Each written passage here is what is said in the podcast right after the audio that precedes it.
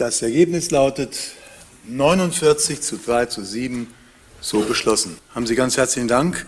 Jetzt fängt erst die Arbeit an. Ein Gruß auf die Tribüne zu Ihnen. Ich hoffe, Sie können mit sportlichem Erfolg diesen Vertrauensvorschuss belohnen. Das sagte Burkhard Jung bei der Stadtratssitzung am 21. Juli, nachdem die Entscheidung gefällt wurde, den Kohlrabi-Zirkus und das umliegende Gelände zu kaufen. Und wie man dem Ganzen schon entnehmen kann, ist das eine ziemlich große Sache für die Stadt. Wie es mit dem Kohlrabi-Zirkus und den ansässigen Sportvereinen und Clubs weitergehen wird, erfahrt ihr in unserer heutigen Folge von Radio für Kopfhörer. Mein Name ist Levin Bortmann. Moin. Mephisto 976, Radio für Kopfhörer.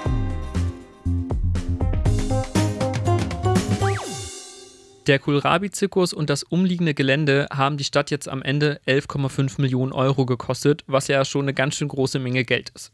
Aber damit ist es ja noch nicht getan. Es muss noch viel gebaut und geplant werden. Das Gebäude selber liegt jetzt im Besitz der LEVG, das ist die Leipziger Entwicklungs- und Vermarktungsgesellschaft, eine Einrichtung der Stadt zur Verwaltung von Liegenschaften. Und die sollen zukünftig die Instandsetzung und Weiterentwicklung des Gebäudes planen. Wie es damit aussieht und was geplant ist, wird uns später in der Folge Thomas Kumbanus erzählen. Er ist Stadtratsmitglied und Teil der Stadtratsfraktion Die Linke. Jetzt erstmal sitzt aber meine Kollegin Sonja Garan hier bei mir im Studio. Hallo Sonja. Hallo. Sonja, du hast dich mit dem Kauf des Kohlrabi-Zirkus beschäftigt. Wer ist denn jetzt alles davon betroffen? Zum einen ist das der komplette Eissport hier in Leipzig, also die Eisfighters, also die professionelle Eishockeymannschaft, außerdem der Eiskunstlauf und auch der Breitensport. Aber es gibt nicht nur Eissport im Kohlrabi-Zirkus. Viele kennen den auch vom Feiern. Da gibt es zum Beispiel das Institut für Zukunft, das IFZ, und außerdem unter der anderen Kuppel noch einen Escape Room. Jetzt war es in den letzten Jahren ja immer ein großes Auf und Ab. Wie geht es weiter mit dem Kohlrabi-Zirkus? Wer übernimmt die Kosten und wer kauft das Gebäude? Was bedeutet der Kauf jetzt für alle Beteiligten, die du gerade aufgezählt hast? Naja, bis vor ein paar Jahren hatte der Eissportverein eigentlich gar keine Halle, sondern nur eine Art Zelt in Taucher. Das heißt, die freuen sich gerade, dass sie überhaupt einen Ort haben, an dem sie sicher trainieren können. Ich habe mich über das Thema mit Bianca Volke unterhalten. Sie ist Sprecherin vom Eissportverein und sie sagt dazu, es ist endlich Planungssicherheit da und ähm, die Zukunft scheint für den Eissport in Leipzig gesichert zu sein. Laut einer Pressemitteilung freut sich auch das IFZ darüber, dass sie mit dem Kauf unterstützt werden. Leider waren sie aber nicht für ein Gespräch erreichbar. Also erstmal mehr Planungssicherheit für alle Beteiligten, was ja schon mal eine total gute Sache ist. Mit dem Kauf wurden jetzt aber auch Instandsetzungsmaßnahmen beschlossen, wie ich gerade eben angesprochen habe. Was wird es dahingehend geben? Wie wird sich das da weiterentwickeln? Also das Gebäude ist ja aktuell komplett baufällig. Es muss richtig viel umgebaut werden und so ungefähr ein Viertel von dem Geld, das insgesamt in den Kohlrabi-Zirkus gesteckt wird, also etwa 3,5 Millionen Euro, werden jetzt in Brandschutz investiert. Aber neben Brandschutz müssen auch ein paar andere Sachen gemacht werden. Da wünscht sich der Eissportverein zum Beispiel Umkleideräume, weil aktuell es einfach nicht so viele gibt. Und das IFZ in, schreibt in einer Pressemitteilung, dass sie sich eine Lüftungsanlage wünschen würden, damit auch das Feiern unter Corona-Bedingungen möglich ist. Viele größere oder kleinere Baustellen, die da auf den Kohlrabi-Zirkus zukommen. Wie kann man sich die Zukunft des ganzen Gebäudes dann vorstellen? Also teilweise ist das noch gar nicht klar. Das IFZ bleibt ziemlich sicher drin. Das hat der Stadtrat ja auch ausdrücklich so beschlossen. Mit dem Escape Room habe ich kurz telefoniert. Die werden voraussichtlich drin bleiben. Genaueres steht da aber noch nicht fest. Die Icefighters werden wahrscheinlich auch weiter im Kohlrabi-Zirkus trainieren. Und der Verein, also der Leipziger Eissportclub, der will sein Angebot auch ausweiten. Weil wir wollen ja auch ähm, den Inklusionssport weiter vorantreiben. Das sind so Ziele, die wir mit dieser neuen Planungssicherheit einfach forcieren wollen. Es sind auch Ideen da, zum Beispiel neben dem Kindergartensport auch neue Sportarten zu entwickeln, wie Sledgehockey, also auf, auf einer Kufe, so, hm, oder ähm, auch das Curling nach Leipzig zu holen. Es gibt also ganz schön viele Pläne in dem Bereich.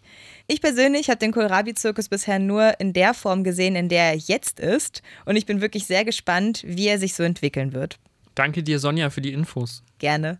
Wie wir anfangs schon gehört haben, liegt jetzt die weitere Entscheidung und auch die Planung des Kohlrabi-Zirkus in der Hand des Stadtrats. Jemand, der sich besonders gut mit dem Thema auseinandergesetzt hat, ist Thomas Kumbanus. Er ist Teil der Stadtratsfraktion Die Linke und Mitglied von der Partei Die Partei. Herr Kummernuss war heute Vormittag hier bei mir im Studio und wir haben darüber gesprochen, wieso der Stadtrat den Kohlrabi-Zirkus erst jetzt gekauft hat. Die Stadt Leipzig hat schon vor Jahren die Möglichkeit gehabt, das Gelände einschließlich des Kohlrabi-Zirkus zu kaufen. Ähm, es lag wohl damals daran, dass es Mehrheiten gab, die dem nicht wohlgesonnen waren. Andere sprechen davon, dass wohl wahrscheinlich das Geld nicht gereicht hätte ähm, oder die Stadt Leipzig nicht genug Geld hätte. Es gibt tausende Versionen, was die Ware ist, weiß ich nicht. Jetzt hat die Stadt es endlich gekauft und ich denke, das ist eine große Chance für die Stadt Leipzig und auch für die gesamte Entwicklung des Stadtraumes südlich des Bayerischen Bahnhofes. Die Freude war an vielen Stellen ja sehr groß, dass der Kohlrabi-Zirkus jetzt gekauft wurde und dieser Ort für soziales und kulturelles Leben erhalten bleiben soll. Jetzt ist für die Akteure, die sich momentan im Kohlrabi-Zirkus befinden, aber noch vieles unklar, wie es weitergehen wird. Mit wem wird man da alles Gespräche aufnehmen und wie wird das Ganze dann aussehen? Auf alle Fälle werden Gespräche stattfinden müssen mit den Eissportfreundinnen, ähm, insbesondere mit den XA Eisfighters Leipzig, ähm, die das Ganze auch als sehr große Chance sehen. Mittelfristig plant man, für, äh, in die zweite Liga aufzusteigen und ich glaube, mit diesem ganzen Areal ist es möglich, dort wirklich äh, Voraussetzungen zu schaffen, damit das ermöglicht wird. Weitere Gespräche werden auf alle Fälle geführt werden müssen mit dem EFZ. Der Vorteil für, EF, für das EFZ ist, dass sie jetzt langfristig planen können, auch gegebenenfalls bauliche Veränderungen, Schallschutzveränderungen vornehmen können. Und diese Menschen haben jetzt Planungssicherheit und das ist für eines für einen der progressivsten Clubs in Leipzig auf alle Fälle eine ziemlich geile Sache. Weitere Möglichkeiten sind natürlich äh, Freizeitgestaltung von Boulderband und was alles geplant ist und natürlich auch die Möglichkeit, freizeitmäßig dort Eis zu laufen. Das Ganze muss aber noch viel größer gedacht werden. Auf dem Areal können jetzt Sachen entstehen, wie meinetwegen eine Erweiterung des Biocity Campuses. Ähm, das ist halt nicht nur für kulturelle oder soziale Belange sehr, sehr interessant, sondern auch ähm, ja, für den Wissenschaftsstandort Leipzig. Es ist nicht vielleicht etwas blindlings gewesen, dass man jetzt dem Kauf schon zugestimmt hat, ohne vorab groß Gespräche mit den ähm, dort ansässigen AkteurInnen zu suchen? Das denke ich nicht. Ähm, ich denke auch, dass die Akteurinnen ähm, ja, darin involviert worden sind. Ähm, ich weiß, dass es Gespräche gab, unter anderem mit dem IFZ, äh, was sie davon halten, dass meinetwegen die Distillerie, die jetzt in noch in unmittelbarer Nähe dort aufschlägt und ja, es sieht wohl so aus, dass es dort keine Probleme geben wird.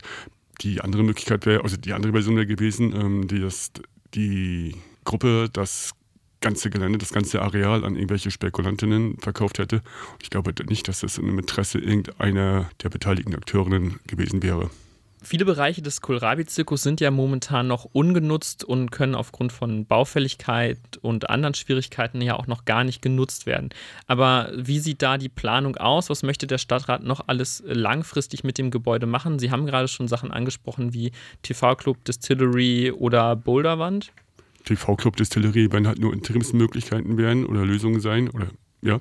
Ähm, kurzfristig, mittelfristig werden dann Sanierungsmaßnahmen erfolgen müssen, Instandhaltungsmaßnahmen erfolgen müssen. Ähm, wir gehen davon aus, dass wir erst für 2026 schwarze Zahlen, schwarze Zahlen schreiben, was aber meiner Meinung nach völlig okay geht. Die Stadt Leipzig hatte jetzt die einmalige Chance, endlich das Areal zu kaufen billiger wäre es nicht geworden. Und was sich dort ähm, entwickeln lässt, das muss man sehen mit anderen beteiligten Akteurinnen. Ähm, dort gibt es jetzt schon Proberaum, äh, Proberäume. Weitere Proberäume zu entwickeln wäre eventuell eine Möglichkeit. Was auch geplant ist, ist, ähm, dass dort Ateliers entstehen können. Auch dafür gibt es Bedarf hier in Leipzig. Und der Bebauungsplan für dieses Areal sieht auch eindeutig vor, dass dort ähm, kulturelle und ja, doch kulturelle Nutzungen vorgesehen sind. Ab wann kann man da ungefähr ganz konkrete ähm, ja, Planungen sehen? Ab wann kann man fest sagen, was da passiert? Fortlaufend. Die Stadt wird das jetzt erwerben. Sobald es erworben ist, werden Planungsmaßnahmen erfolgen. Ich denke, Ende des Jahres gibt es schon die nächsten Sachen, die spruchreif sein werden. Ja, bis dahin können Sie mich gerne wieder einladen, da ich ja an den zuständigen Ausschüssen sitze. Bei dem Kauf des Kohlrabi-Zirkus geht es ja nicht nur um das Gebäude, sondern auch um das ganze Areal drumherum, wie Sie gerade eben schon erwähnt haben. Wie soll dieses Areal genutzt werden und inwiefern spielt das eventuell auch beim Kauf eine Rolle? Auf der anderen Seite der Straße an den Tierklingen gibt es ja schon diesen Biocity Campus. Der soll jetzt in, auf dem Areal des Kohlrabi-Zirkus erweitert werden vorhin schon angesprochen, ähm, die wirtschaftliche, wissenschaftliche Nutzung wird dadurch ja, hervorgehoben. Dort entsteht ein neues Zentrum für solche Forschungsmöglichkeiten. Ähm, das ist, glaube ich, der Hauptpunkt, wenn die Richtung, in die sich das Ganze jetzt entwickeln wird.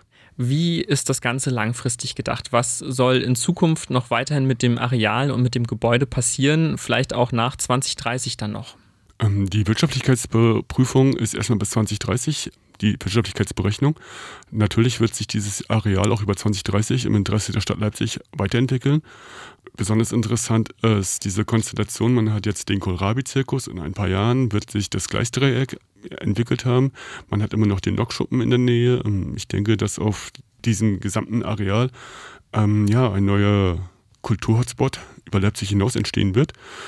Hervorragend ist natürlich die Lage. Man hat in unmittelbarer Nähe den Stadtraum südlich des Bayerischen Bahnhofes. Ähm, ich könnte mir vorstellen, dass es Familien gibt, die dorthin ziehen werden, die dann wahrscheinlich arbeiten könnten in diesem Biocity Campus und die dann tagsüber vielleicht noch Sport treiben wollen dort, vielleicht an der Boulderbahn, vielleicht beim Trampolinspringen, vielleicht auch beim Eislaufen und die dann abends tanzen wollen im IFZ oder wo auch immer. Ich denke, das ist für die Stadt Leipzig als Entwicklungsmöglichkeit eine unwahrscheinliche äh, Chance.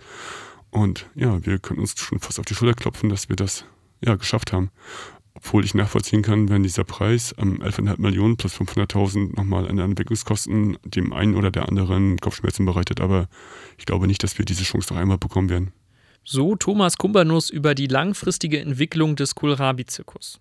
Und wie es mit der langfristigen Entwicklung dieses Podcasts aussieht, kann ich euch sagen, es wird noch viele weitere Folgen geben, die ihr euch anhören könnt.